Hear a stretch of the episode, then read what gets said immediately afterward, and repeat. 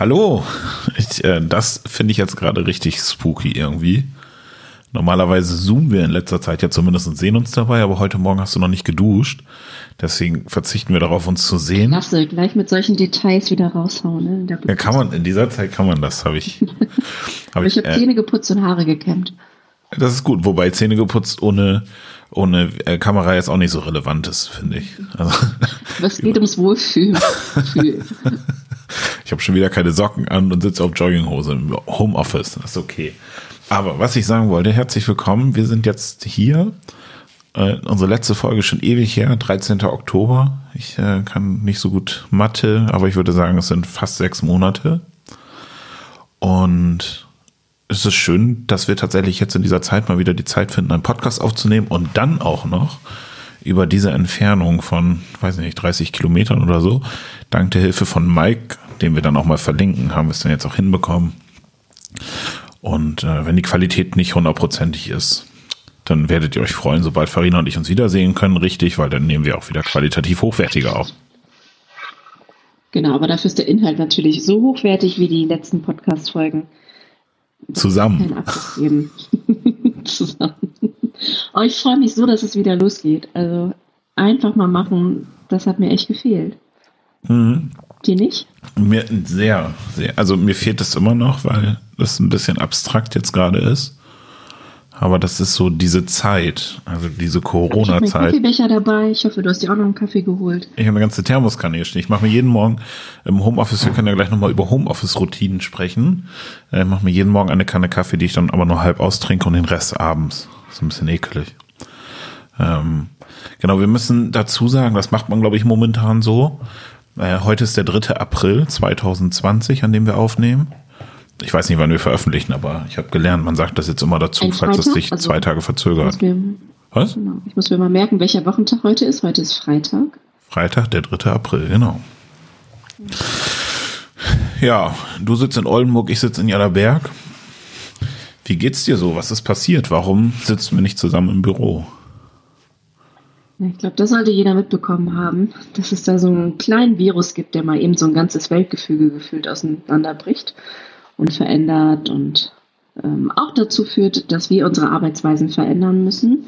Dahingehend, dass wir jetzt, wie lange sind wir jetzt schon im Homeoffice? Eine Woche erst. Äh, ge aber gefühlt schon zwei mindestens. Also die Schule hat schon zwei Wochen zu. Jetzt sind ja Osterferien, aber ja, ich bin schon ein bisschen länger aus dem Büro ausgezogen.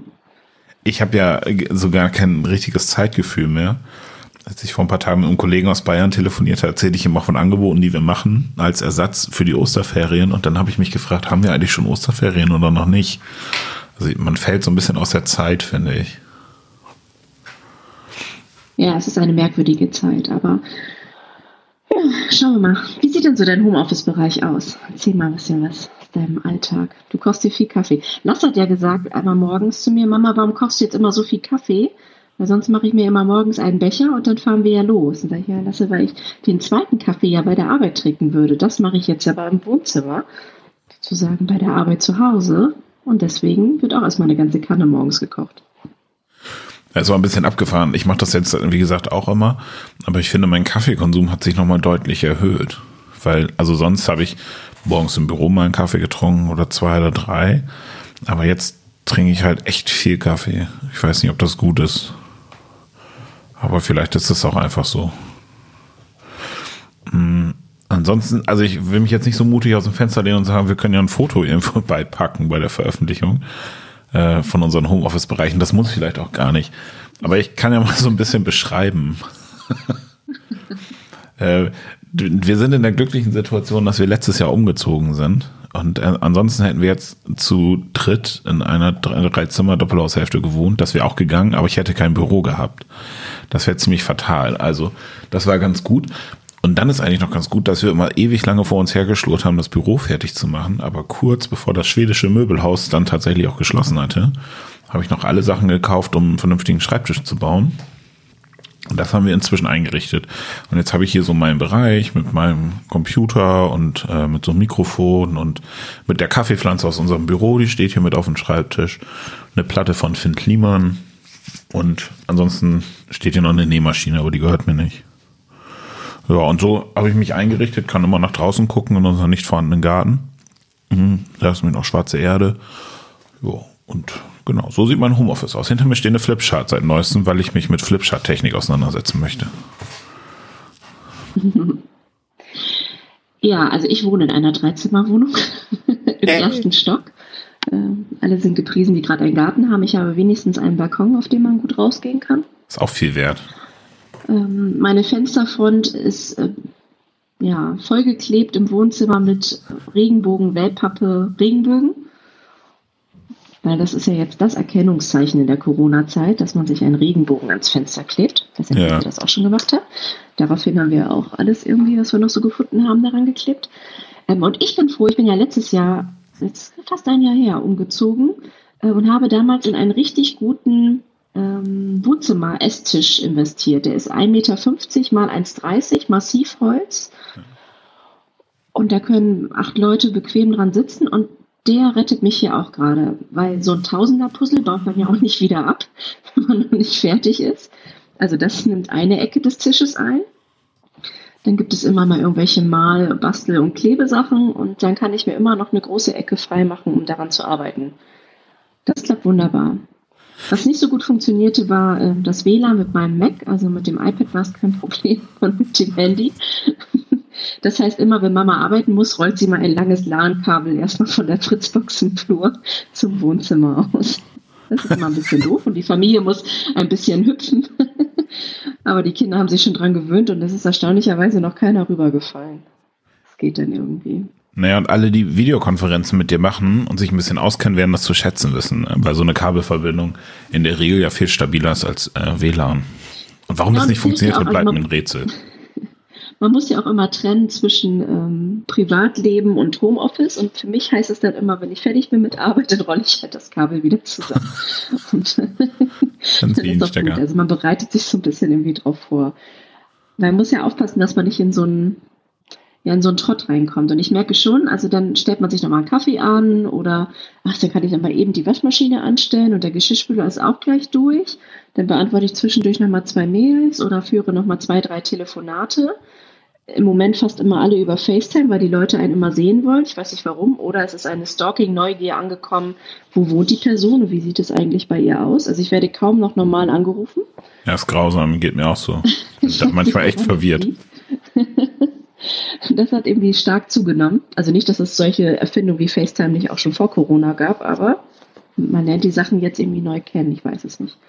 Für manche ist es, glaube ich, tatsächlich alles neu. Also mich äh, Videotelefonieren auch ständig Leute an, mit denen ich vorher vielleicht nochmal normal telefoniert habe und wo es in der Regel auch reicht, also miteinander zu telefonieren. Also manchmal sehe ich sie auch gerne, aber ich finde halt in dieser Situation äh, fällt bei manchen auch irgendwie so eine Hemmschwelle und dass dann abends um neun Uhr dann noch so Videoanrufe kommen oder morgens vor acht Uhr. Also eigentlich ist morgens vor neun Uhr schon nicht, nicht normal. Aber es gibt so Zeiten, da würde ich gar nicht auf die Idee kommen, Leute an zu Videotelefonieren. Und abgesehen davon, dass ich mich ja sonst auch zum Telefonieren verabrede und ich verabrede mich halt jetzt auch zum Videotelefonieren, weil ich das also finde ich halt nochmal ein anderer Eingriff, wenn ich mal abgesehen von Familie, da mache ich das auch, ne? Aber wenn ich jetzt einfach sagen würde, oh, ich rufe jetzt dich morgens um 8 Uhr per FaceTime an, da hast du wahrscheinlich genauso viel Bock drauf wie ich. Ja. Also da, bei dir würde es mir nichts ausmachen als Office BFF. Du kannst mich. ja, war natürlich ein schlechtes Beispiel, genau. Ja, was echt, also es hat wirklich zugenommen. Das weiß ich auch nicht, woran das so liegt. Und äh, also du sagst, du ziehst zwischendurch den Stecker, ziehst du nicht mehr den Stecker? Kirche macht doch nichts, habe ich irgendwie gelesen. Äh, unsere Lokalzeitung hat irgendwie, ich reite da ein bisschen drauf rum, das war ja auch kein langer Artikel oder so, aber sie haben irgendwie mh, getitelt, Kirche steht still. Also steht ja Jugendarbeit scheinbar auch still. Ich habe eher ein ganz anderes Gefühl. Wie geht dir das? Ja, also das kann ich überhaupt nicht unterstreichen. Also alleine vorge war das vorgestern, hatte ich einen Online-Workshop, da stand ich überhaupt nicht still, sondern bin fast 10.000 Schritte gegangen mit ähm, jungen Erwachsenen. Wir haben unseren Sozialraum erkundet und haben uns über ähm, Fragen zum Thema Ökologie und Nachhaltigkeit und soziales Bewusstsein ausgetauscht. Zu zweit, oder? Jeder so für sich. Nee, nee, ich glaube, wir waren vier oder fünf einer war in München unterwegs, eine in Elstfleet, aber nur in ihrem Garten, ähm, weil die Nachbarin Corona hat. Und äh, zwei hier in Oldenburg. Und, also solche Sachen gehen. Und wir machen jetzt ja gerade ganz viel Online-Workshops. Ich habe diese Woche vier Online-Workshops. Ich habe heute Nachmittag einen, ich habe am Samstag einen, weil es ja auch egal, ob Wochenende ist oder werktags. Also für mich macht es gerade keinen Unterschied. Ähm, und man kann einfach mal am Samstagnachmittag von zwei bis vier einen Workshop anbieten. Wie geil ist das denn gerade? Und das macht mir gerade große Freude. Da habe ich richtig Lust drauf. Also zu überlegen, wie weit die eigenen Formate, die ich vorher immer analog gemacht habe, und du weißt, wir haben uns öfters darüber unterhalten, wie machen wir das denn, wenn Leute von so weit wegkommen, weiß ich nicht, aus, aus der Wesermarsch und dann eine Anreise von zwei Stunden haben und dann kommen sie für so einen zwei Stunden Input und fahren dann wieder weg. Ne? Ähm, haben wir trotzdem immer gemacht und wir haben immer überlegt, wie, schaffen wir das denn, dass wir die Leute auch so dazu holen. Aber wir hatten nie den, weiß ich nicht, den Mut oder wir haben uns auch nie bewusst hingesetzt und jetzt hat man so einen richtigen Tritt in den Hintern gekriegt und musste es ja machen. Und es funktioniert. Und da tauschen sich jetzt Leute in so einem Workshop aus von, vom Oldenburger Land und dann schaltet sich einer aus München zu oder sind irgendwie in der Wesermarsch unterwegs. Das klappt wunderbar. Ja, ist aber so ein bisschen aus der Not heraus. Ne? Also ich sage ja schon seit Ewigkeiten, dass man sowas mal ausprobieren kann und aber habe es auch nie so richtig weiter verfolgt, weil die Not natürlich auch nie da war. Ich bin ja aber auch so ein Mensch davon, dass ich sage, also ich halte es eigentlich für blödsinnig, äh, irgendwie drei Stunden durch die Gegend zu fahren, um dann irgendwie an Konferenzen teilzunehmen, die zwei Stunden dauern, beziehungsweise Meetings. Das find, fand ich ja schon immer blödsinnig. Ähm, will aber nicht sagen, dass das den persönlichen Austausch irgendwie ersetzt. Das ist natürlich nicht so und das bei diesen Workshops jetzt auch nicht so. Aber ich finde es halt, also so eine Mischung macht. Und manchmal wünschte ich mir, dass wir danach ein bisschen was davon behalten. Da bin ich so zwiegespalten, weil, also ich habe auch die Befürchtung, es gibt auch so die ersten Leute, die jetzt so ein bisschen medienmüde sind, äh, weil sie jetzt sagen, oh, nur noch alles digital ist ja auch blöd. Aber das sagt ja gar keiner. Also ist jetzt vielleicht gerade die Phase. Da würde ich sagen, wir müssen unbedingt solche digitalen Angebote machen. Aber es ist ja jetzt nicht so, dass man deswegen das reale Leben irgendwie ausblendet und sagt, wir treffen uns alle nie wieder. Sondern ich glaube, es wird am Ende genau darauf ankommen, was du gesagt hast. Also reale Angebote zu schaffen mit realen Treffen, äh, aber trotzdem die Möglichkeit zu geben, sich von außen dazu zu schalten. Also teilzuhaben irgendwie daran, was wir alles so machen. Ja, genau. Es kann kein Entweder-Oder sein, aber es ist eine wunderbare Ergänzung ähm, des Alltags. Und ich zähle natürlich auch von sozialen Kontakten, dass man sich vorher schon bei Veranstaltungen oder Maßnahmen gesehen hat. Ich bin ja nicht für alle ein unbekanntes Blatt bei diesen Online-Workshops, aber es sind für mich auch jedes Mal neue Gesichter dabei, die habe ich noch nie gesehen.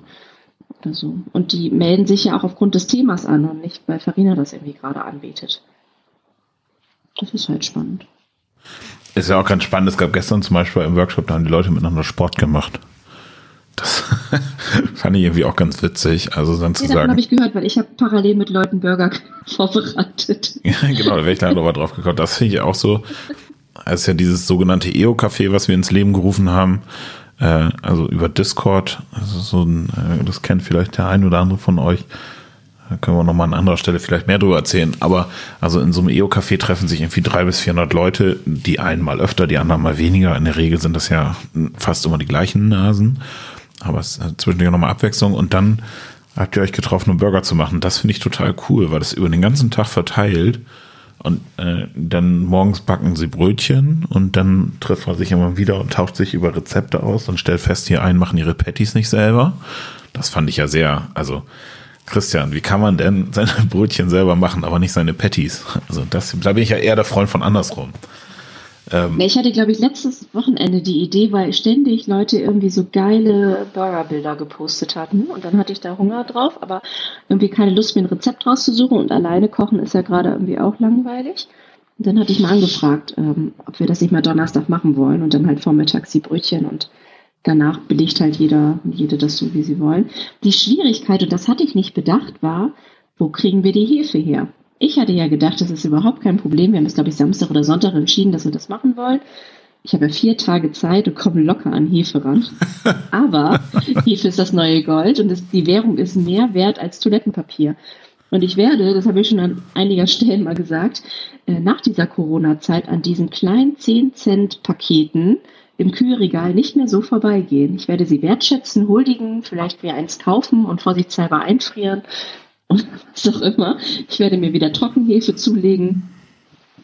Ähm, ich hatte gestern mit zwei aus dem Horst äh, gezoomt und da werde ich jetzt aus der Gemeinde noch eine Trockenhefe-Postlieferung bekommen. An dieser Stelle herzlichen Dank an Jule und Kada, die mich da unterstützen, weil Ostern steht vor der Tür. Wie soll ich denn einen Hefezapf herstellen ohne Hefe?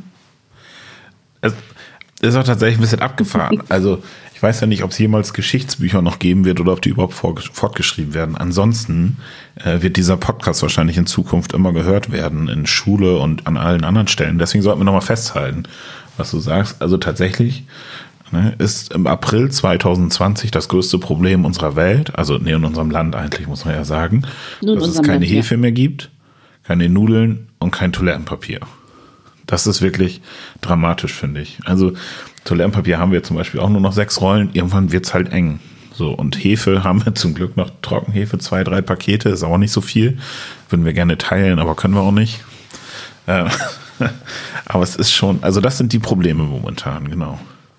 Das ist der Hammer. Also gestern mein Highlight-Bild des Tages war aus der Tagesschau. Ich glaube, ich habe es bei Insta oder so gesehen.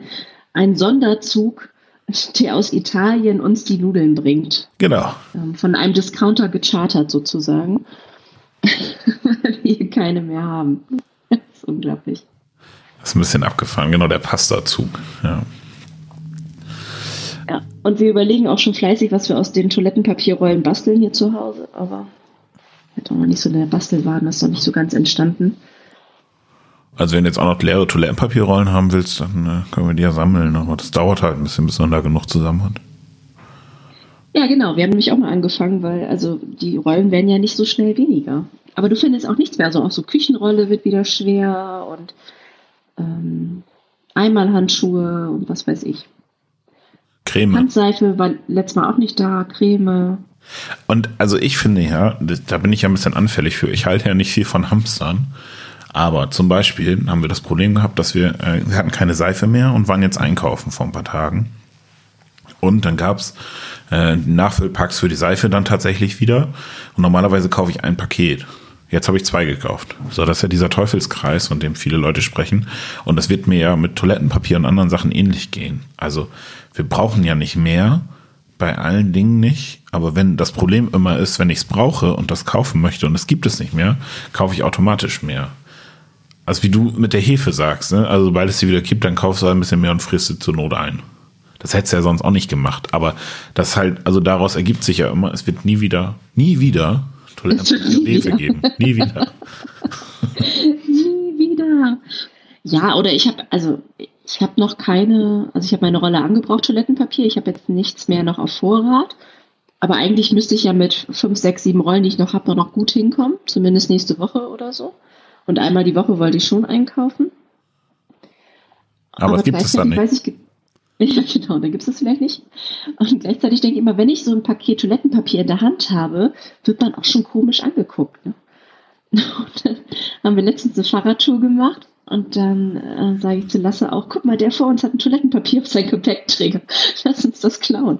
so, also man hat einen ganz anderen Blick für solche Alltags, ja, Gebrauchsgegenstände irgendwie entwickelt. Naja, man ist so anfällig dafür. Also ein Kollege, das ist jetzt schon ein bisschen länger her, da, konnte man sich auch noch treffen, erzählte, dass er auch im Supermarkt war und also eine größere Familie zu Hause, sie kaufen immer zwei Pakete Toilettenpapier. Ist ja auch bei vielen auch normal.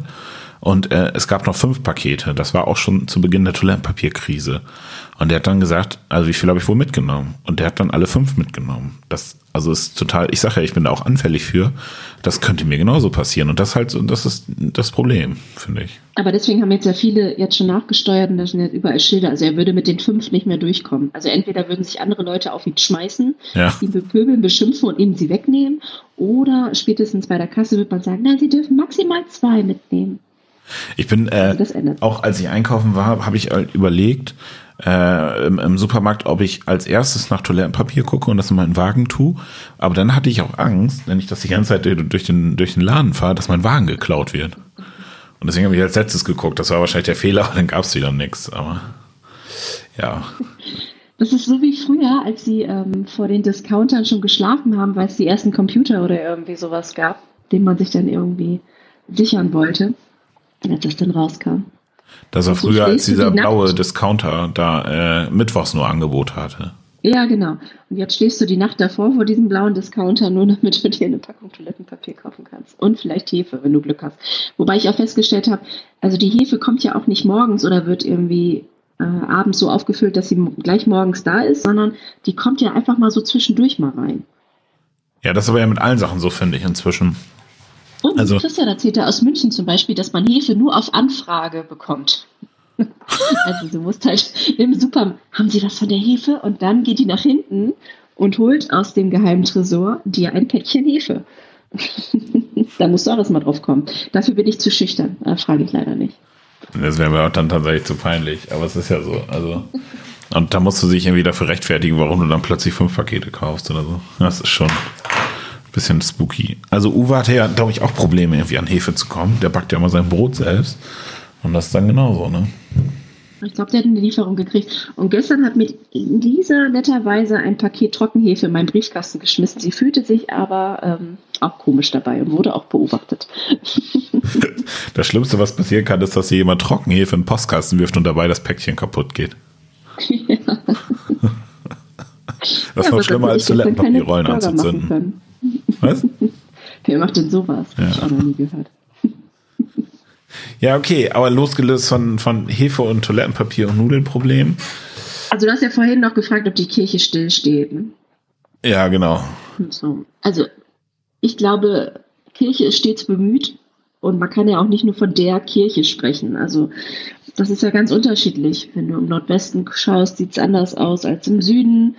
Ähm, die, die vorher schon ein bisschen medienaffiner waren, machen das auch. Das Einzige, was mich wirklich ein bisschen nervt, ähm, ist bei diesen YouTube-Videos, die ganz oft jetzt entstehen, vor allem von Fahrerinnen und Fahrern, dass die Tonlage das gleiche ist. Also ich habe mir jetzt schon einige reingezogen und sie haben diese gleiche pastorale Tonlage drauf wie im Gottesdienst. Und da ändert sich nichts. Nur qualitativ schlechter, weil die Tonqualität ja, scheiße ist. Genau. Aber es ist irgendwie nicht so, also ich, sie müssen ja auch nicht übertrieben anders sein, weil das jetzt ein neues, hippes Format ist. Und nach dem Motto, hallo, ich bin euer Pastor, das bin Kommi da. Ich erzähle euch jetzt jeden Tag was aus meinem Berat. Das muss es auch nicht sein, aber es muss irgendwie so ein, weißt du, was ich meine, so ein Zwischending. Also mehr Menschlichkeit rüberzubringen, auch wenn, das fehlt ja. Ich habe ja die Menschlichkeit nicht so da wie im Gottesdienst, wo mich das mehr berührt, weil ich die Person sehe und wie sie agiert und so. Da ist ja mal so eine Distanz dabei bei so einem Digital. Und das fällt halt weg, wenn du weiterhin in deinem Sprechslang so bleibst. Ja, und also ich finde ja, es gibt eine ganz andere Schwierigkeit. Also es gibt, also es hat da viele Gesichtspunkte. Ich rede mit viel mit Fahrerinnen und Fahrern in letzter Zeit, was ich vorher gar nicht so oft getan habe. Ähm, also ich finde ja zum einen gibt es so ein Überangebot, weil halt jeder jetzt meint, er müsste irgendwie einen Livestream machen von seinem Gottesdienst. Das mag alles okay sein, weil die Gemeinde irgendwie den Bezug zu, zu ihrem eigenen Pastoren oder ihrer Pastorin braucht. Das kann ich nicht beurteilen, will ich auch mir nicht anmaßen, das beurteilen zu können. Aber was ich halt, also ich finde es halt so ein bisschen schade, weil so viele Ressourcen verpulvert werden, weil, und das sind nicht nur Fahrerinnen und Fahrer, das sind ja letztlich alle Leute, weil sich unendlich viele Menschen mit Technik auseinandersetzen müssen. Also wie schneide ich eigentlich, wie funktionieren Livestreams, wie mache ich dies, wie mache ich das? Äh, letztens habe ich einfach so einen Kommentar gelesen, die Technikindustrie freut sich, weil jeder jetzt plötzlich Kameras und Mikrofone kauft. Also Mikrofone ja nicht, also das würde mich freuen, aber also Kameras werden ja gekauft wie blöde und also ein Equipment. Und ich wünsche mir halt, dass man mehr zusammen macht und das ein bisschen also bündelt und sagt, also wir gehen da, wir nutzen jetzt die Chance und machen gemeinsame Angebote, weil auch die anderen Angebote natürlich irgendwie stattfinden müssen, also der persönliche Kontakt über Telefon oder wie auch immer. Ja. Und wenn jetzt aber sich alle damit beschäftigen, nur noch irgendwie live ihren Gottesdienst zu übertragen oder andere Formate zu machen, äh, bleibt vielleicht nicht genug Zeit für genau das andere. Genau, und du tauschst dich ja noch mit Leuten aus, weil du angefragt wirst aufgrund deiner Technikaffinität. Ich bleibe so ein bisschen in meiner Filterblase. Das fehlt mir gerade. Also die Vernetzung, die sonst sehr stark ist. Also man hat seine Vernetzungskontakte, aber darüber hinaus entsteht wenig Neues. Ja. Man sieht sich ja auch nicht, oder ich bin dann einfach auch selber auch so in meinen eigenen Sachen, die ich gerade machen möchte und umsetzen will, dass ich auch nicht gerade die Zeit habe, irgendwie in andere Webinare oder Tools oder Vernetzungstreffen oder irgendwie so reinzugehen. Das ist schon ein großer Zeitfresser dann auch. Zu überlegen, ist das gerade für mich irgendwie Mehrwert oder auch nicht. Ja, also das Problem ist ja gleichzeitig, dass man natürlich, also gut, Digitalisierung beschäftigt mich ja schon länger und deswegen habe ich da auch einen persönlichen anderen Anspruch dran. Also ich freue mich natürlich, dass es jetzt Fahrt aufnimmt und ermutige alle Angebote zu machen und vergesse dabei manchmal, dass sie vielleicht auch gar nicht die Zeit dafür haben oder dass die Motivation dafür fehlt oder dass es auch gar nicht sein muss. Also es muss ja nicht jeder plötzlich ein Angebot machen. Ähm, ich merke dann aber bei mir persönlich relativ schnell, dass mich das dann irgendwie stört, wenn dann nichts kommt. Aber da hängt ja was anderes noch mit dran. Also nicht immer begründet oder berechtigt, aber es hängt ja manchmal was mit dran. Und dann ist halt die Frage, ob man das eigene Tempo, was man vorlegt, äh, auch von anderen erwarten kann oder eben nicht. So, das, also nur weil wir jetzt sagen, wir machen eine, eine fette Workshop-Reihe, muss ja nicht jeder in der Bundesrepublik jetzt eine fette Workshop-Reihe machen oder auch andere fette Angebote. Also es tut ja nicht Not sondern wünsche mir dann, wenn jemand sagt, boah, die in Oldenburg machen da jetzt so eine coole Workshop-Reihe, kann ich da nicht einfach mitmachen. So. Also ich muss da nicht immer was Eigenes auf die Beine stellen. Und das wäre auch nicht meine Erwartungshaltung, dass jetzt plötzlich jeder sagt, ah, ja, wir können uns nicht mehr persönlich treffen, deswegen müssen wir jetzt alle auch so coole Leistungsangebote machen. Das tut ja nicht Not. Weißt du? Nee, genau. Oder wir überlegen jetzt gerade für Ostern, also wie wir vielleicht so eine digitale Osternacht oder Gottesdienst oder so hinkriegen, und natürlich hatte ich da auch großes Interesse, mich da zu vernetzen oder zu schauen, wie machen es denn andere. Ne? Also ja. selbst wenn, wenn das trotzdem an fünf Orten gleichzeitig stattfindet, muss, kann es ja das gleiche Konzept sein oder gleich gefahren werden und man tauscht sich danach drüber aus oder so. Ne? Und nächstes Jahr, wenn alles wieder aufhat, gibt es vielleicht trotzdem noch zwei digitale. Das wäre ja auch eine gute Methode. Und das fehlt mir irgendwie gerade noch. Da wüsste ich jetzt auch nicht, wo ich andocke in der großen virtuellen Welt. Kann ich mich auch nicht, wie so Marktplatz, ne? Hallo, ja. Ich hätte hier mal ein Thema und eine Idee. Wer möchte sich mit mir vernetzen? Ja, also es ist ein bisschen heikel. Ich, also ich finde tatsächlich, es gibt so viele Überangebote. Ähm, es gibt an vielen Stellen vielleicht eine Unterversorgung, aber eine Kirche kann halt auch nicht alles lösen und muss auch nicht alles lösen jetzt. So, also da ist ja ist ein Spagat. Das ist aber auch kein Spagat, der durch Corona passiert, sondern ein Spagat, den es vorher schon gab. Naja, und es wird uns einfach auch sehr deutlich gerade gehalten, wir sind nicht systemrelevant.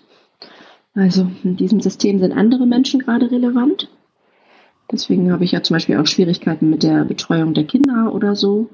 Also wir sind ein Zusatzangebot, ein Halt für Menschen in ihrer Freizeit. Ja, wobei aber die, über diese Systemrelevanz kann man streiten, ne? Nee, aber das ist ja so festgelegt, da kann ich drüber streiten, aber ich kann es ja nicht ändern. Also ja. das Systemrelevanz wird von Regierung festgelegt, wer alles dazugehört und wer auch wegfällt. Andererseits aber auch so inkonsequent festgelegt. Also wenn ich jetzt die Trucker sehe, die die ganzen Einzelhändler versorgen müssen mit den Waren, damit du wieder an deine Nudeln kommst und an die Hefe hoffentlich irgendwann, die aber gefühlt irgendwie von, was war das, von Polen bis Duisburg durchfahren müssen mit einer Bifi und einer Red Bull wie das die heute schon so schön gesagt hat, weil es einfach keine Möglichkeiten gibt, ähm, weil die Toilettenhäuser immer mehr abgeschlossen werden, die Gastronomien unterwegs haben alle zu und sie müssen sich jetzt irgendwie selbst versorgen und da ist auch nichts mehr unterwegs, wo man mal anhalten, vernünftig duschen kann oder so. Dann hakt es doch im System. Ja, ja, deswegen finde ich halt diese, also Systemrelevanzdiskussion, die finde ich halt so spannend. Also, die habe ich auch zu Hause geführt und habe ich eine, also eine ausgezeichnete systemrelevante Person zu Hause. Also, Vivian ist äh, Gesundheits- und Krankenpflegerin und damit ja per Definition systemrelevant. Und äh, mit solchen Menschen kannst du relativ gut darüber diskutieren, was heißt eigentlich systemrelevant und sind eigentlich nicht auch Menschen, die dafür sorgen, dass wir Strom und Gas und Wasser haben, systemrelevant also wir, also das, was, was in der Öffentlichkeit passiert, das halte ich auch für wichtig, also versteht mir ja nicht falsch. dass äh, das, das Pflegepersonal ist das systemrelevanteste, ja. Aber es gibt halt viele andere systemrelevante Berufe, die so gar nicht auftauchen in der Öffentlichkeit. Also ich denke da tatsächlich manchmal an die ganzen Energieversorger. Ne? Ich habe ja, genau. letztens, ich glaube, es war aus Italien oder Spanien, ich weiß nicht mehr, das ist auch schon eine Woche her, einen Artikel gelesen, wo 50 Mitarbeiter eines Energieversorgers in das, in das Werk gezogen sind um, äh, und da im Schichtbetrieb gearbeitet haben und dann nicht mehr rausgegangen sind, damit sie Energieversorgung sicherstellen können. Also auch das ist systemrelevant. Oder jemand, der, also das ist immer ein bisschen platt, aber die Leute, die die, die Mülltonnen abholen und die gelben Säcke abholen, sind systemrelevant. Die werden immer gerne vergessen, aber wenn die mir eine Mülltonne hier stehen lassen, habe ich ein Riesenproblem. Äh, ist übrigens genauso glaube, mit den Postboten, die ich auch durchaus für systemrelevant halte. Also. Genau. Also es sind, glaube ich, sind auch super viele. Und am Ende müssten wir alle diese Moralerklärung für uns entdecken, wir sind alle ein Stück weit systemrelevant. Genau. Am Ende bleibt nicht die Frage, wer, wer ist eigentlich nicht systemrelevant? So, also systemrelevant, habe ich auch gesagt, sind zum Beispiel auch Kfz-Mechatroniker. Wenn die, die äh, die Einsatzfahrzeuge von Krankenwagen, Polizei etc. nicht mehr reparieren, dann funktioniert das System auch nicht so. Und jeder trägt da so seinen Teil dazu bei. Und ich finde zum Beispiel Kirche nicht an oberster Stelle systemrelevant, aber sollte in diesen Zeiten für viele da sein und ist dann irgendwie doch systemrelevant, damit die Menschen keinen Koller kriegen oder äh, äh, irgendwie in, was weiß ich, verfallen. So.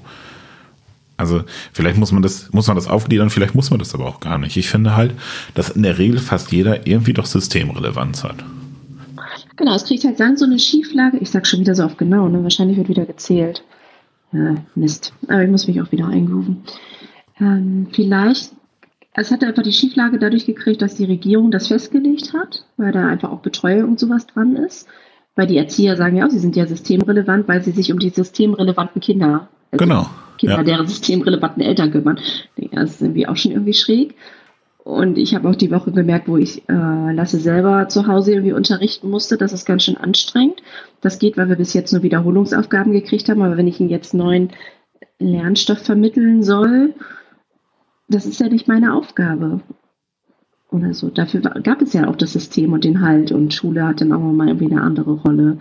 Und das ist aber genauso vom Musikunterricht oder was weiß ich, die Künstler, also auch der ganze kulturschaffende Bereich, die jetzt ja extrem drunter leiden, finde ich auch wichtig fürs System, weil wir einfach eine Körper-Seele-Geisteinheit sind mit unterschiedlichen Facetten, was dazugehört, was wir zum Leben brauchen, damit wir nicht innerlich verkümmern.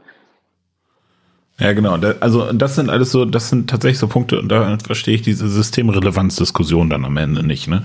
Also wenn mich da jetzt auch nicht reinsteigern, habe ich auch wenig Lust zu und auch Zeit und Muße, aber es ist schon. Natürlich, schon ja, schräg. wir sind jetzt in einer Phase, wo das System runtergefahren werden muss, bei diesen Begrifflichkeiten zu bleiben, um das Gesundheitssystem zu entlasten.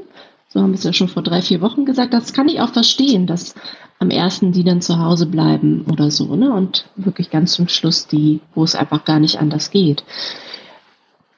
Aber ja, es ist wirklich schwierig. Also habe ich, habe ich auch wirklich größtes Verständnis für und bin, also finde ich auch vollkommen in Ordnung. Klar frage ich mich manchmal, warum ich nicht mehr in mein Büro darf, okay, aber das ist halt so Befindlichkeiten-Diskussion, das ist auch tagesformabhängig. Ähm, und dass das System runtergefahren wird, ist auch total in Ordnung. Aber ich finde halt, dadurch, dass du Einzelpersonen immer so hervorhebst und sagst, sie sind systemrelevant, das ist auch okay, weil sie sind es in der Regel auch, ähm, sagst du halt anderen gleichzeitig, pff, also ihr, ja, pff, ja, ob ihr nun da seid oder nicht, ist irgendwie auch egal. Und das finde ich ein bisschen schwierig. Das finde ich einfach schwierig. Trägst du eine Maske, wenn du rausgehst? Was? Trägst du eine Maske, wenn du rausgehst? Nee. Ich auch nicht. Ich habe, äh, also ich finde ja auch gut, dass es keine Maskenpflicht geben soll, weil, äh, also ich finde es ein bisschen schräg, wenn plötzlich Privatpersonen im Gesundheitssektor die Masken wegnehmen. Nun könnte ich ja mir selber eine nähen. Habe ich aber noch nicht so richtig drüber nachgedacht. Ich äh, habe aber auch in der Vergangenheit nie irgendwie äh, in der Gegend rumgehustet oder genießt und habe eigentlich auch immer Abstand von Menschen gehalten und äh, klar, die Frage ist immer, wenn ich jetzt Moin sag oder so, da merke ich dann schon, dass die Leute auf den Boden gucken und so weiter. Das ist aber auch okay. Äh, gut, also ich, also worüber man mal nachdenken könnte, wäre sich eine Maske selber zu nähen. Aber äh, was ich nicht finde, ist, die zu kaufen und äh, den systemrelevanten Leuten die wegzunehmen. Naja, du musst sie ja auch noch nicht nähen. Ich habe auch so Tutorials gesehen, da kannst du sie mit zwei Gummibändern falten oder irgendwie so. Also ich kann nicht nähen. Ich könnte, also ich habe eine 3D-Druckanleitung und ich werde seit Ewigkeiten überlege ich ja, warum man denn jetzt unbedingt einen 3D-Drucker braucht. Und da bräuchte man ihn jetzt. Dann kann ich jetzt hier Gesichtsschützer drucken. Und ich habe gestern oder heute Morgen, weiß ich gar nicht mehr, ähm, auch gelesen, dass das Robert-Koch-Institut äh, seine Meinung zum Tragen generell von Masken auch ein bisschen revidiert hat. Also dahingehend, dass einfach viele Leute nicht wissen, ob sie den Erreger schon haben oder nicht oder ähm, gerade infiziert sind. Es ist einfach ein Schutz ein zusätzlicher Schutz. Weil einfach so viele Menschen ähm, symptomfrei sind. Ja. Ja, also eine Maske zu tragen ist jetzt nicht das Schlechteste. Ne? So, ähm. Aber ich habe es bis jetzt auch noch nicht gemacht. Ja. Also ich habe, jetzt war es auch immer noch relativ kühl, dass man immer noch so einen Schal hatte. So, aber das wird ja jetzt am Wochenende richtig warm. Sieht ja auch schon wieder anders aus. Ja, ich glaube, ich muss da mal ein bisschen mehr drüber nachdenken, aber sie dienen ja auch zum Schutz der anderen, von daher wäre das eigentlich auch angemessen. Ähm, zu meinem eigenen Schutz dient es eigentlich nicht. Und die Frage ist ja, was erwarte ich von anderen Menschen, was sie tun, damit sie mich schützen? Also als, als Mensch der Risikogruppe bin ich ja irgendwie, scheinbar, per Definition. Ähm, erwarte ich eigentlich von anderen, dass sie mich schützen, indem sie Maske tragen, dann müsste ich auch eine tragen, weil ich die anderen damit schütze. So, das, aber da bin ich auch noch nicht tiefer eingestiegen, ob ich das tue oder nicht. Ich weiß auch nicht. In der Regel bin ich eh nur zu Hause. Also beim Einkaufen wäre es halt interessant. Ne? ist so. Gestern Abend bin ich mit dem Auto durch die Gegend gefahren und habe Musik gehört. Einfach nur so. Nee, ich habe ein Eis geholt von McDonalds. Im Drive, weil anders Im darf man Drive. das nicht mehr. Ja. Das habe ich dir erzählt, ne, dass ich mit dem Lastenrad beim Drive-In mal angehalten habe. Ja, genau. Das, äh das gehörte ja zu einem meiner To-Do-Listen des Lebens, was man noch also erleben wollte. Was ich, was ich noch alles vor Corona machen wollte. Aber ja, um das, also um das nochmal zu sagen, ich bin sehr froh darüber, dass wir keine Ausgangssperren haben. Wirklich sehr froh. Ähm, also ein Hoch auf unsere Regierung an dieser Stelle. Das kann man auch durchaus mal so sagen, weil Ausgangssperre halt echt heftig ist. Ne? Das finde ich wirklich heftig. Wenn man mit Menschen redet, die irgendwie äh, jetzt noch im Ausland waren und jetzt irgendwie zurückgeholt wurden und solche Geschichten, die tatsächlich in Ländern waren, wo es wirklich Ausgangssperren gab. Das und was man letztlich auch aus Presse und so mitbekommt, das ist schon heftig. Also. Das stimmt. Um sowieso am Ende vielleicht nochmal ein Lob zu bringen, also ähm, ich bin mit dem Krisenmanagement der Regierung äußerst zufrieden. Ich habe letztens die erste Audio-Pressekonferenz der Kanzlerin gehört, die ja gerade selber in Quarantäne ist und sich mit den Ministern ähm, getroffen hat per Telefonkonferenz, um das weitere Vorgehen auch über Ostern zu klären. Und danach war es sehr wichtig, den Journalisten und auch der Bevölkerung die Ergebnisse so mitzuteilen, auch gemeinsam. Und da gab es diese Audio. Konferenz, die da bei Phoenix übertragen wurde. Solche Formate dann halt auch. Oder mit ihrer Ansprache, die es sonst immer nur zu Weihnachten gab oder Neujahrsansprache oder was auch immer. Jetzt hieß es immer zu Weihnachten, genau. Ja, die war auch ähm, richtig gut, ja. Also das finde ich sehr gut. Und auch die lokalen Medien, also bis auf unsere Tageszeitung, ähm, die nichts über uns berichtet, aber ansonsten, was ich bei Hallo Niedersachsen oder NDR-mäßig, fühle mich auch, was Niedersachsen angeht, auch gut informiert.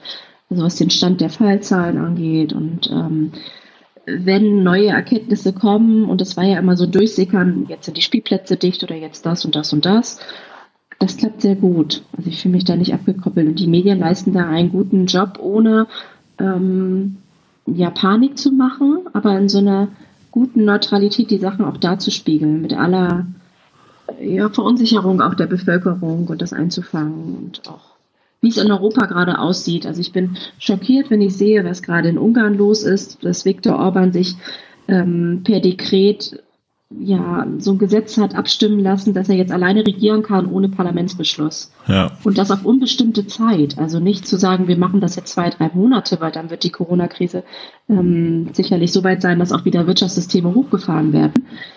Das ist fatal, also demokratisch fatal. Ja, ja da ist nichts mehr mit Demokratie, ne? Genau, aber ich kriege es alles mit. Also ich kriege es mit, dass es einfach hier erzählt wird und ähm, also ich schaue auch jeden Tag auch relativ viele Nachrichten, ohne dass ich dadurch verunsichert, eingeschüchtert oder beängstigt werde. Aber ich möchte einfach gut informiert sein und auch fachlich gut informiert sein und nicht mich aufgrund von Fake News irgendwie in die Irre führen lassen. Ja, das also es wäre tatsächlich auch nochmal der Appell an alle, ne? Also nicht immer sofort, nur weil irgendwo eine Sache steht, drauf zu hören, sondern tatsächlich mal mehrere Quellen zu checken. Also, also sicherlich wird äh, danach der Berufsstand der Virologen auch zunehmen, weil das für Kinder vielleicht auch ein neuer oder für Jugendliche ein interessanter neuer Beruf ist. ähm, wenn man manche Virologen sieht, die jetzt von den Kameras sprechen müssen, tun mir auch ein bisschen leid, die jahrelang in ihrem Labor da geforscht und gesucht haben und jetzt sind sie jeden Tag ähm, die Experten und müssen überall Rede und Antwort stehen. Sie machen das sehr gut, also auch Ärzte, Virologen, alles. Das ja. ist ja nicht deren Daily Business. Die haben keine mediale Ausbildung in dem Sinne. Nee, das stimmt, genau. Das, äh, das darf man auch nicht vergessen. Das vergisst man relativ schnell mal, ja. Und deswegen ärgert es mich so, wenn auch so wie Professor Dr. Drosten oder angegriffen werden im Netz und äh, dieser ganze Shitstorm dann auf diese Personen geht, die wirklich Tag und Nacht fast in dem Institut schlafen, die ihre Familie da kaum noch sehen und die ständig dabei sind, uns transparent der Gesellschaft zu erklären, was gerade los ist, wenn die so angegriffen werden und auch ihre Familien so angegriffen werden, dass dann irgendwie sie überlegen, ziehen sie sich aus der Öffentlichkeit zurück. Das kann ja nicht sein. Also wie dumm muss eine Gesellschaft an diesem Punkt denn sein?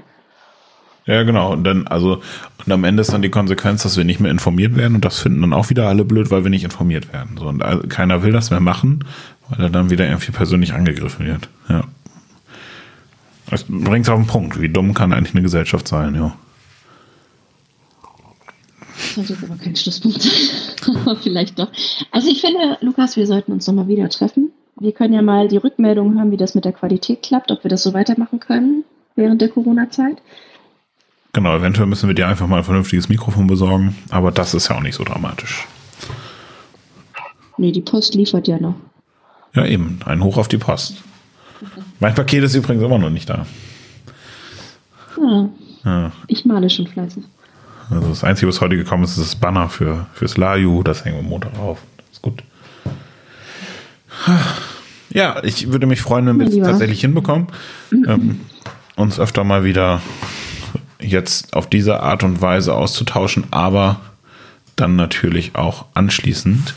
Und ich habe äh, mit Gina gesprochen und du ja, glaube ich, auch schon, die auch große Lust hat, mal mit uns zu podcasten wieder. Und äh, wenn das jetzt hier technisch ganz gut funktioniert hat, dann sollten wir das auch unbedingt vorantreiben, weil ich finde, die Sicht der Medienpädagogin in diesen Zeiten nochmal richtig spannend auch.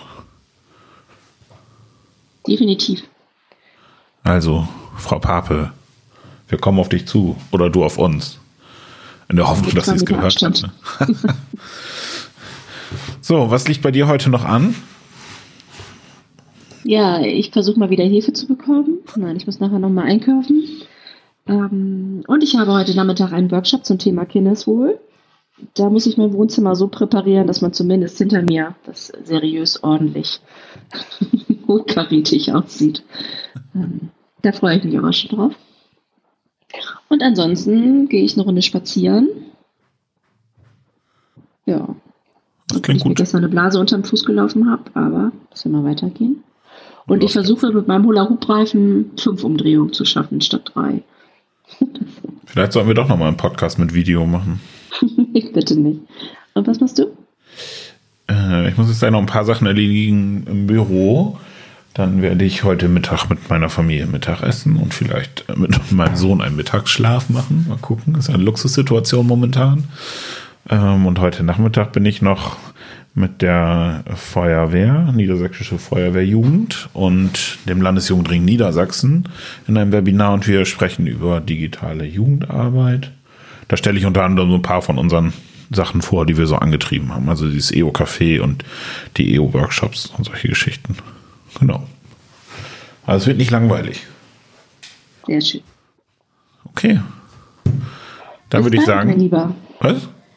Bis bald. Wir hören uns und ihr hört uns. Also hinterlasst uns mal Feedback, äh, wie die Qualität war und äh, ob ihr überhaupt noch mal wieder was von uns hören wollt. Also die, erstmal die Tonqualität. genau. Bewertet mal die Tonqualität, nicht den Inhalt. Ihr Lieben, macht's gut. Bis bald. Carina, bis bald. Tschüss. Tschüss.